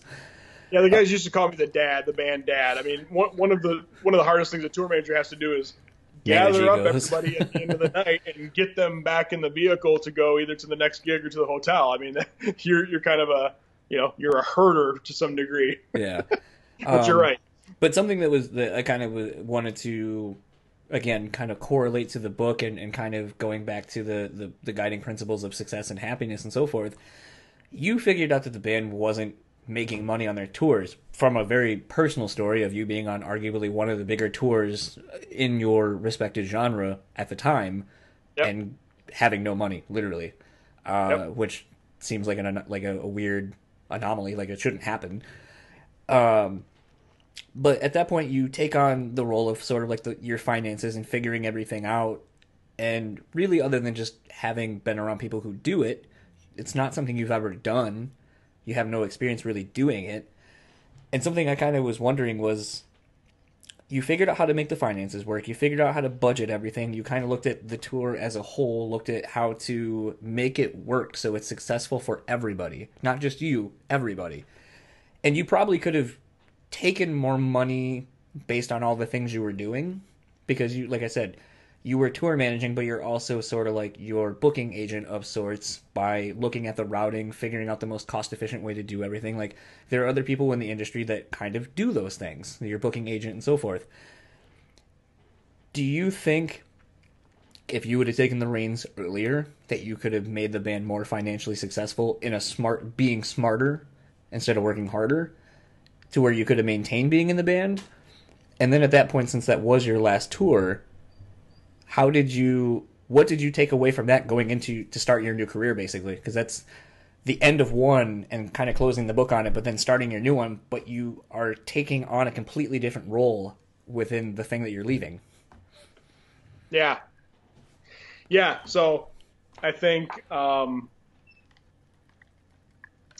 i kind of i kind of have this I, i've been able to figure out how to be you know, I'll use the word successful in, in a few different realms. And so it might be, maybe it's kind of like a blind confidence. And I, I'm a big fan of knowing that in this age of the internet that you can, you can find out how to do anything. You know, I know, I know people have redone concrete around their pool by watching YouTube videos. So yeah, I mean, it's a, it's a pretty exciting time. So I, I, a lot of times I'll just kind of, if I start, if I start having self doubt, even doing this book, this book took me took me four years to write, and I thought about quitting 15 or 20 times, and thought, well, who am I? I'm not an author. I'm not a publisher. Why do I think I can self publish something? But then I would remind myself, well, why not me? And, and you know, nobody ever heard of Jon Acuff or Tim Ferriss at some point, you know, and so just you know the resources are out there. I can figure out how to copyright something. I can figure out how to trademark something. I can figure out how to get a book printed. And I think that was the same thing when it was that point with, you know, the the tour manager thing. It was just like, you know, and so when you know when you say yeah, I was out of money, I guess kind of how it works. And I talk in the book a little bit about how there's this idea that I used to think that if a band had a video on MTV, they must be a millionaire, and that's not the case. but you know, we would get paid in lump sum, so we would get an advance for you know each record, and then that money basically has to last you until you know you start getting money from the next record. So I think uh, you know I think the you know from Welcome was a chunk of money. Let's say you know it's seventy eighty thousand, and then that you know Is lasted that- me now- two years. So I was gonna say, was that per person? Because you you mentioned that number kind of roughly before, but I wasn't sure if that was like here's 70, 80,000 for the whole band to split, or 70, 80,000 for you. yeah, that that's what I would have ended up with Okay. personally. And So- then obviously that's getting taxed and all that stuff too, so it's even less.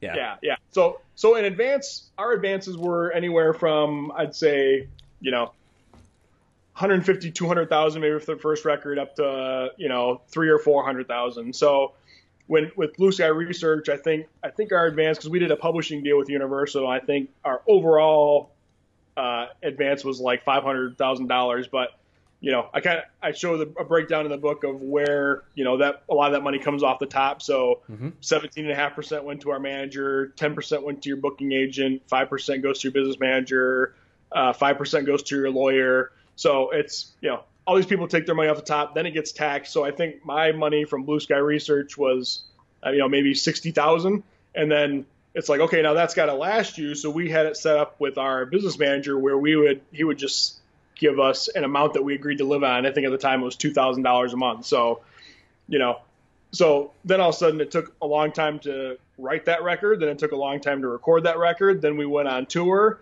and so that whole record cycle was like three years. And so yeah, you break say sixty thousand. Say if I was living on twenty thousand a year, that's you know what 14, 15 bucks an hour. And so you know when when I when I tell them the story, I'm on Staind, I'm on tour with Staind and POD and Flyleaf, and I go to my ATM and I've got 20 bucks in there.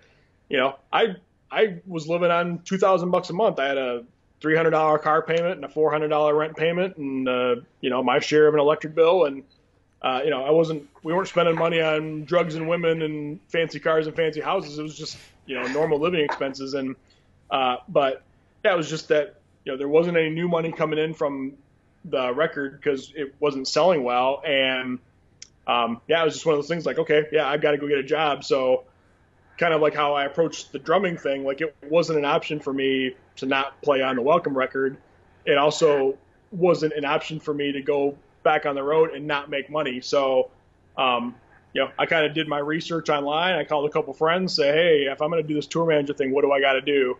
And I you know, I'd remember back to just seeing things that our tour manager would do. Okay, he's got to put a day sheet up and he's got to call the venues ahead of time and talk about load in and talk about what's going to be on the rider and how we're going to get paid. And so, yeah, I just kind of, I just, I guess I've always had the confidence that, okay, somebody else is able to figure this out. I should be able to figure it out too. And, and, you know, your question's interesting about, uh, could the band have been successful longer if the reins would have been taken earlier. And here's the really this is what I and I've I've really just come to this conclusion within the last, you know, maybe year or so of really thinking about the industry. What's sad about the industry is that you know, everybody that, you know, when you get signed and when you get plugged in that way, since everything's based on the gross, so everything everything's based on what how much money Taproot in our example was bringing in. Mhm. So, and and and everyone gets their money off the gross. So the more money that's coming in from expenses, uh, the more money that everyone has to take their percentage off of. So there's no incentive for you know your manager and your agent and all those other organizations to lower the revenue. And I've kind of learned this from business too. You know, Mhm. and it, so it's like if if if I were to have a magic wand and like change the industry, in fact, some of the things that I'm doing with Taproot now, we've talked about, we're because I'm kind of back involved and we're kind of doing a couple shows here and there, but we're talking about things in terms of the profit. So it's like, okay, if I was if I was gonna you know, if I, if I, and I've actually given advice to some new bands, I would say, here are all the things you need to look out for. And, and you should be thinking about things in terms of making sure that you're still financially viable and asking those questions. I mean, yeah, if I, if I would have asked my business manager, Hey, how come we had to get an $80,000 advance to be on Ozzfest for two months? Well, it's because it's the tour bus and it's da da da da. Well, could, what, what would happen if we went into a van and trailer? But you know, so the thing is, if if we got an eighty thousand dollar loan from Atlantic for Ozzfest, well, our manager gets seventeen and a half percent of that. So what's our manager's incentive to tell us how it really works?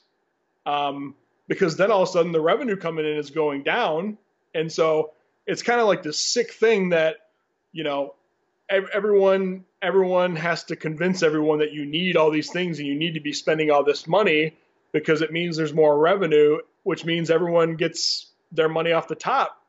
There's there's more to take their percentage off of. You know what I'm saying? Yeah. So that's a really really weird thing. By the time you figure all that out, it's like your career's over. Like, you know, I, I was learning this stuff from between 2000 and 2006, and by the time I figured out how it worked and tour manage my own tour, my own tour, it was like, well, we were already on the down cycle of Taproot, and it was too late. You know, I think I had 16,000 bucks cash in a suitcase, and I remember, you know, having a big stack of 20s, and we each got like four grand at the end of that tour, and it was like, holy crap, we have cash at the end of tour. This is amazing. It was just so foreign. We never ever, you know, made money on tour, but hey, you know what? I mean, we got to, you know, we got to do it really big and really fun because we were in really really nice tour buses and on some of the world's biggest tours for a long time. So yeah, I mean, looking back, I mean, it's great that I got to have those experiences, and I feel like my life's been on the path it's supposed to be anyway. So at this point, I'm kind of wrapping it up just because I've I've had you for almost two hours. I'm really sorry. oh, it's been fun though. Um, so you guys did some reunion shows. You did the I think it was the 15th anniversary of Gift. Uh, uh, welcome. I thought well I thought we went and saw Gift because that wasn't. Oh yeah, okay. Sorry. So we just we just did the 15th anniversary of welcome Right. earlier this Yep. year. Yeah. yeah, yeah. You did two shows. Yep. Yeah, I went to the the Gift one, and that, I think that was Oh, like cool. two or three years ago. So you guys did the the welcome reunion, and both shows sold out. Machine Shop, uh, or all three shows, I should say, between the two records, sold out. Uh, so obviously there's still a demand for you guys to to play shows, and you guys are getting ready to do the 20 years of Taproot tour on December 23rd at it's not the Fillmore. Yeah, Some- Token Lounge. Token Lounge. Yep, I was gonna say it's some somewhere else, like in Westfield, I think, uh, not Yep. Detroit proper. But at this point, is is like everybody that's been involved in the band, like, are, is everyone gonna kind of be involved? I know there's, I know when I went to the gift show, and from what I understand of the welcome show as well, uh, Mike's not been a part of that for whatever the reason may be. Yep. Um, but is the goal technically outside of maybe Mike to have everyone who's been involved in the band to play, you know, the different songs over the last 20 years of Taproot? Yeah, so I think yeah, so I don't see Mike participating in a show anytime soon, although there are a couple people that are involved that are open to that, but there are other people that aren't open to that at this point in time. so Same, but, same old, uh, same old.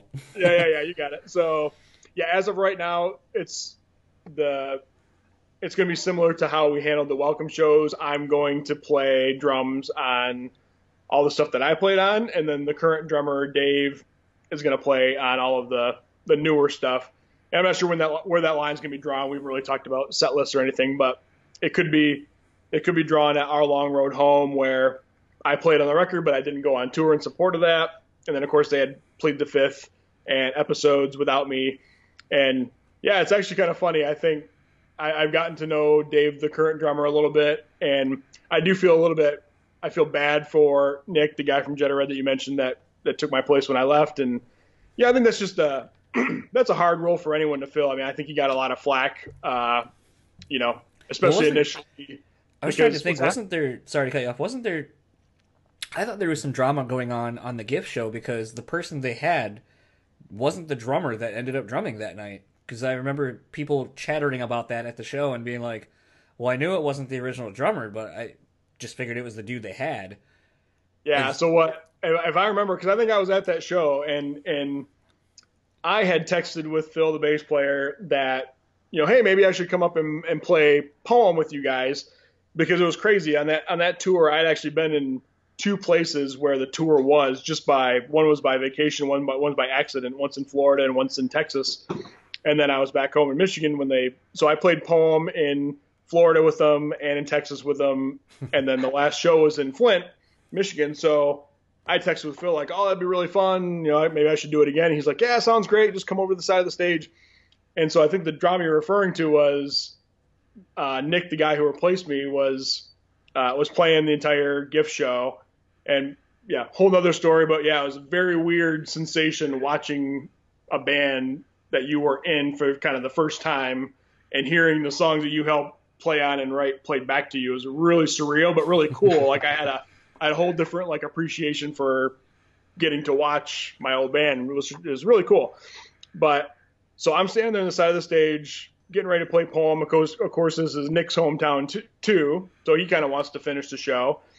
And I'm standing there and I'm getting ready to walk up, and I guess Nick kind of looks at Phil like, "What? Are you serious? Like I'm not playing this song?" And Phil kind of like, uh, you know, I don't know. Well, yeah. And so Nick kind of puts his head down and walks off stage, and then I walk up and I play the song. And I believe he quit like five days after that. And I think, Yeah. I, Yeah. I think, I think there had been some, I think there had been some, uh, you know, some unhappiness even leading up to that. So I think that might have been one of the final straws for Nick. And um, so yeah, you know, and I'm I'm friends with Nick. I've talked to him a couple of times just even recently, and you know, there's there, there's all those there's a lot of those weird situations with bands and I guess with life in general where you know, hey, personalities clash and we have bad communication and you know, hurtful stuff happens, you know, but At this point, are you guys maybe looking to some of the other bands that have been broken up uh, for a little bit, or just not touring? Like Underoath is a, is a great example. Like the, that band went away; it just wasn't worth it for them to tour anymore. The the level of the record sales weren't really doing that well. The attendance kind of was waning. Are you guys maybe looking to to kind of borrow what they've been doing and kind of just doing like Weekend Warrior type stuff in the upcoming future, and maybe potentially getting together and just kind of doing some stuff on your own, self-releasing it, or what's what's the future of Taproot at this point? Yeah, I think so. The the shows that we did in May, the welcome shows, I, I think we were pleasantly surprised by the response, and so it was it was exciting just to see that people still cared and that they would buy a ticket, that they would buy some merchandise, and so I think we're still figuring out what the future might look like, and so you know we we all have. I'm trying to. This is a true statement. Yes, we all have children. Uh, we all have, you know, we're all married. We all have day jobs. So I think, you know, I don't, I don't see us going. I don't see Taproot going on a full scale tour by any means, probably ever. And, but, you know, Steve, who was a primary songwriter of the band, I think he, he wrote most of Gift and he wrote most of Plead the Fifth, even on guitar. So those are probably considered kind of like the heavier type records he's basically has a whole new record written and I've heard four songs and they're crazy good. They're really awesome. And so he's got a lot of that recorded. So I think the future is when when it makes sense to, we would like to do some weekend warrior shows or you know, we talked about okay, if if we do a show in Flint, then we do a show in Detroit and those work well, then maybe we'll try a Chicago or a Cleveland or you know, kind of just start to slowly venture out within driving distance and and kind of see what happens. And as far as a record, I think, you know, my plan is for is to help Steve figure out how to uh, release that record. We'll we'll see what it means if Dave, the current drummer, and Phil are going to play on it and and put it under the Taproot name. But I think that's the direction that's looking to go. That it would be a Taproot record and probably do some kind of a, you know, a uh, well, I can't think of the service now, but the pledge music is that what it is? Like an Indiegogo or like a GoFundMe or whatever. Like Yeah. a yeah. yeah. So I think it would, I think it would probably be kind of a crowdfunding deal or do the pre-orders for the record and and yeah, I it's now that this book is kind of behind me, I'm I'm planning on trying to help get this record released because the stuff I heard is really good and a lot of people kind of bother me on social media asking for me to help it get released. So I feel like I need to I need to help and uh, yeah, and I think it's really good. I think people are interested in it. So I think that's the future. I think there'll be a new record in 18 and some more shows, and yeah, it's pretty cool. It's just it's exciting that even though I've got my day job, that people still care about this band and that we still get to play together and have some fun. Lastly, let's talk about your band Westfall because that's something I noticed uh, you are doing. You play in two two church bands, it sounds like, and then you have Westfall. So it sounds like you technically have Correct. three bands that you're you're actively involved in. So you still are keeping up with your chops. It sounds like on a very weekly basis. Yeah, so uh, Westfall. It's funny. So another connection to the the Jetta Red thing. So my my friend Shane, who was the guitar player of Jetta Red, and you know the drummer Nick became Taproot's drummer when I left. He is a producer and he has uh, a studio, and we actually have a the, the guys the guys in Westfall. There's a previous version of Westfall. It was probably four years ago, and he did a couple of their recordings.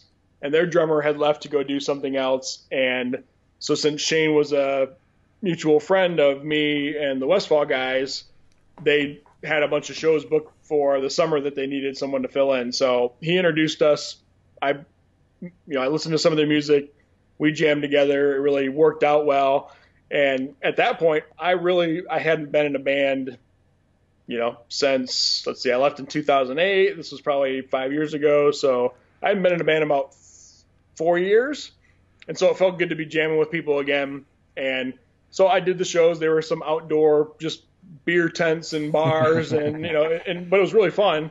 And so we did some covers and some originals. And at the end of that year, they said, you know, hey, so what are we doing here? Like, are you in the band? And I basically said, and they're they're a little bit younger than me. I think they're five years younger than me. And I said, you know, if you guys want to go do the whole thing, like try to get a deal and all that, then you should find somebody else because I'm not in that phase of my life anymore. But if you want to keep doing this and maybe write some songs, like I'm in. This is fun. And so yeah, so I joined, and yeah, so it's we've it's it's just great the way that we've been able to fit it around our schedules. Like right now, our 2018 is completely booked because we we share a Google calendar and we all block out the birthdays and anniversaries and holidays and vacations and that we all have and then what remains is about you know half of the open saturdays and then we've got our cycle of kind of bars and clubs that we play at and we filter those in and we play at each one of them three or four times a year and then that's it our our whole year is booked so it's kind of fun and and we're, we're you know, part of the package that I've done for the pre-sale of this book is an EP that uh, we ended up recording. I mean, we did this recording for like 750 bucks, and it's it was this young guy named Paul in a studio in a small town in Michigan called Lapeer, mm-hmm. and you know, I mean, he's like this 20 something year old, I'll call him a kid, who's just like figured out uh, Cubase, and he's like a genius. I mean, he's the the sound that we got out of the studio is just is pretty awesome. So you know, I, I it's the EP is five songs. It's five original songs. They're hard rock, uh, you know, pretty straightforward hard rock songs, but with really good melodies. Westfall is a three piece band. Both guys sing, so neither one of us like we don't consider that we have a singer because they both sing, which is I don't think I know of any other bands that don't have a singer per se because they both sing equally. so that's kind of interesting. And uh, so there's lots of harmonies and yeah they're just super talented guys and i'm really proud of this little ep that we did. And we also have kind of three bonus tracks on there that are live songs that we did.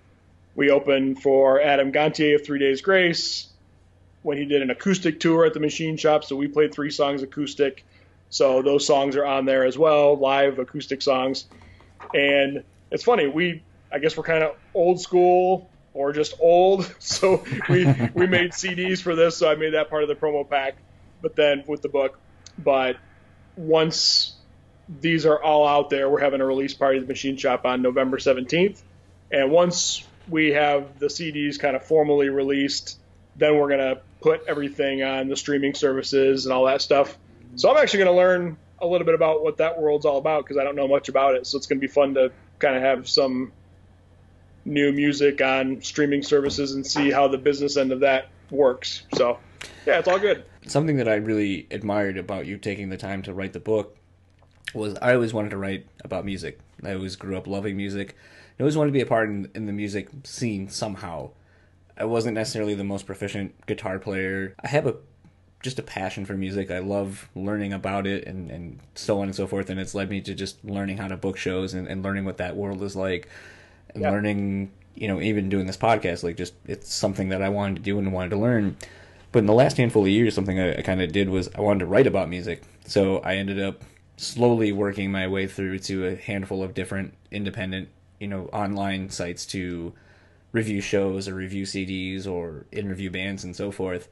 Cool. And it was never anything I learned how to do, but I just the passion took me to where it's like you know someone had a critique about something like oh I didn't like this about this. And it's like oh, okay like I'll remember that for next time. But like it'll be an interesting endeavor to just kind of challenge myself and I've never yeah. had I never went to school for it. Like high school is as far as I went. But it, just the drive and determination to do it. And that's something I, I kind of picked up through reading your, your the excerpts I've gotten of your book. Like I had every intention of stretching it out over the course of like a day or two or three and just kind of slowly getting through like the hundred pages you sent me. And I read it in about an hour and a half. Going, oh, that's good feedback. and the, and that's the thing is like now I'm ready for the rest of the book, and I'm very excited to read the rest of the book. And I think as someone who's read only, I think you said like two fifths of the book, I'm excited to read the other three fifths at this point and really kind of get because I think the part you gave me was more based on on the band, and I think what yep. I'll get when I get the whole book is basically the how it applies to the self-help book type things that you've read and, and, the correlation excuse me between everything which is kind of what i've been trying to do with this is the correlation between your band stories and how did you apply it to like what you've learned upon getting your new job in, in the career field that you're in now. Yeah for sure. Because i think it kind of helps showcase what the book is, is like. And i think i kind of see where some of these stories are going to go and how it applies.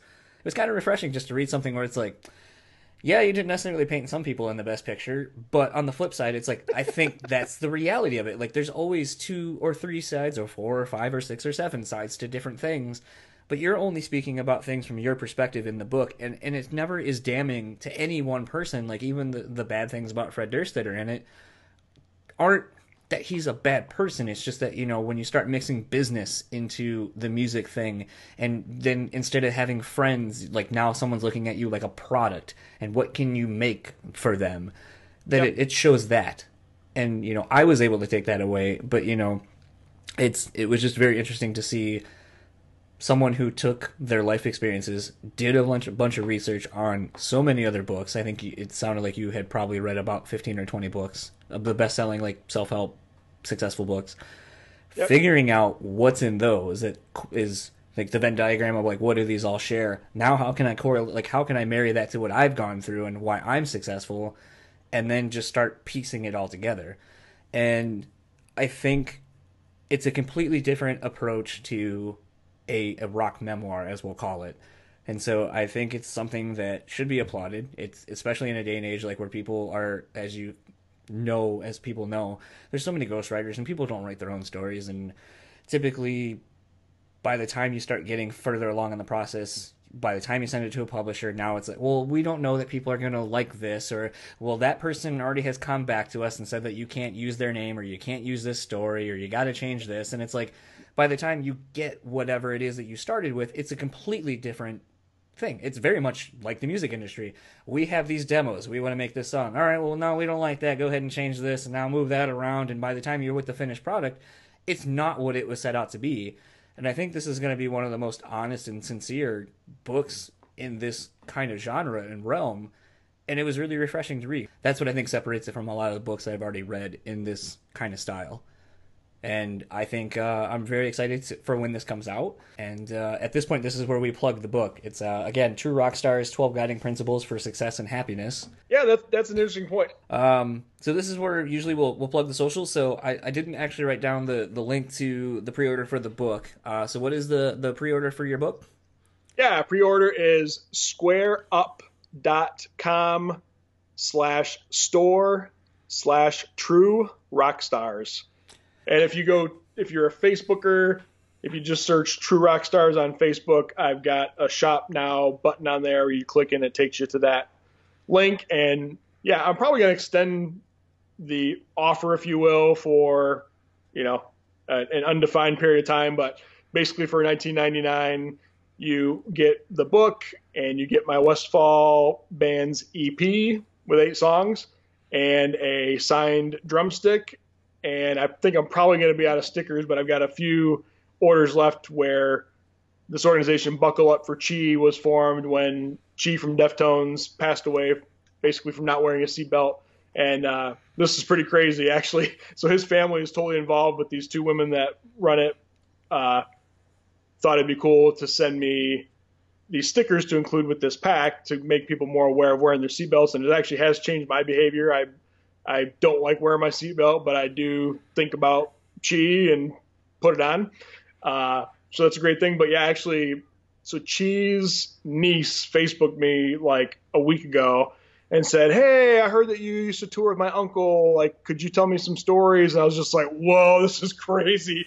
so, uh, yeah, so I sent her some pictures of me and, and Chi from when we were on tour, and I told her I was like, "Yeah, I'm gonna tell you some stories." You know, she says, "Yeah, I, I just didn't, I didn't get to know that side of him very well," and and his her dad is Chi's brother Ming, who was on tour as well. He's kind of a quieter guy, so I didn't get to know him very well, but. Uh, yeah, it's just interesting how a lot of this stuff comes full circle, and you know the fact that I might get to help Chi's niece know something more about him from the side that I got to see, which is a really nice, caring guy that was fun to be on tour with, is really cool, you know. So yeah, yeah. so thanks. And then uh, socials is if you want to plug your own socials as well. Sure, yeah. So my you can follow me. It's I think all my stuff's pretty easy. It's uh it's Jarrod Montague on Facebook and Instagram and Twitter, and then True Rockstars is at True Rockstars for Twitter, uh, True Rockstars for Facebook, and I think it's True underscore Rockstars on Instagram. So, awesome. yeah, that's it. And then we always end these episodes with a song. So, what uh, would you like me to end the episode on? Could be a Taproot song, could be a Westfall song, could be just something that you've been jamming the last month or so be whatever, and then maybe a little backstory on why you chose the song. Oh, that's a good one. well, I'll, I'll, go ahead and say this: the this band No Resolve is the band that I was referring to when I talk about a band that I've been helping to give some insight into the music industry, and they're a really great hard rock band. They are unsigned. They're getting a lot of attention at Sirius XM radio. They've done everything kind of independently so far, and they're actually going to open the show with Taproot on December 23rd at Token Lounge. So they're they have a song right now called "Love Me to Death" that's being played on XM Radio. So I would say No Resolve, "Love Me to Death." Really good hard rock song. Really good guys. Michigan. That's been kind of a theme of our talk. So that's the song. Awesome. Well, thank you very much for your time and uh, it's been a fun chat. And uh, very much looking forward to your book. So uh, again, thank you for your time, and uh, hopefully we'll be seeing you in Detroit in a couple couple months.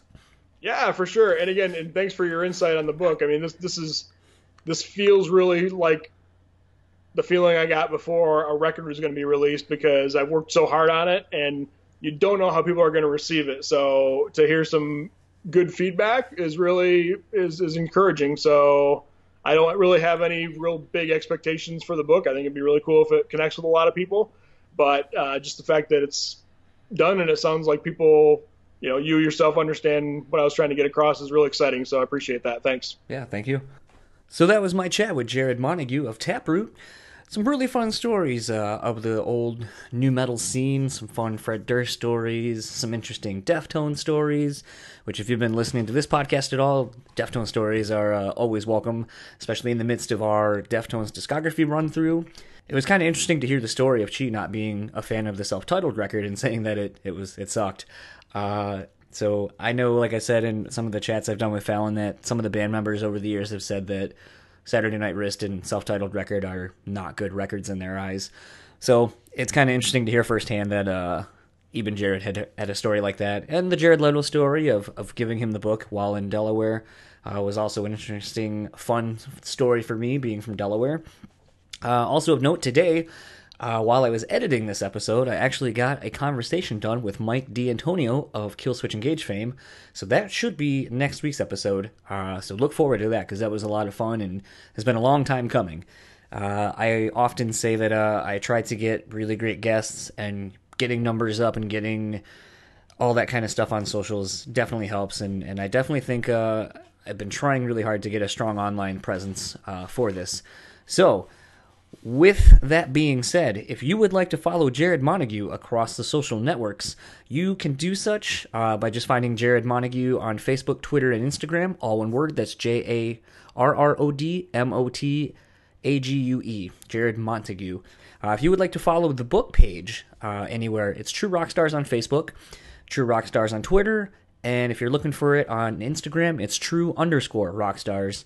Uh, if you would like to follow me across any of the social networks as well, you can do such on Facebook, Instagram, and YouTube at John's Untitled Podcast. You can find me on Twitter at John's Untitled Pod, and you can email me at johnsuntitledpod at gmail.com.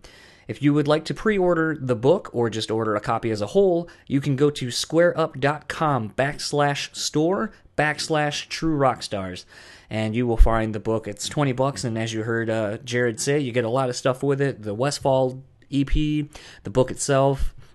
I saw over on uh, Jarrod's Instagram that he got the pallet full of the books. Uh, so I know he is very excited for the books to come in, and it seems like a lot of his friends and fans are very excited for this read as well. Uh, going to get out of this episode very quickly just because this is almost a two hour episode and, and I don't want to keep you any longer than I have to. Uh, so we end the episode as we always do with a song, and as you heard Jarrod say at the very end, we wanted to go with a band from around like the Michigan area. They are called No Resolve. This song is called Love Me to Death. If you like this and you're in the Michigan or Midwest area, you can see them opening for Taproot on December 23rd for 20 years of Taproot. Talk to you next week. You are the self that keeps me caged. You are the that feeds my. The moment of doubt reason to stay. Drawing me in with every breath, leading with hands around my neck. Whatever you want is what I get. Don't ever forget. Cause no one can break me like you do.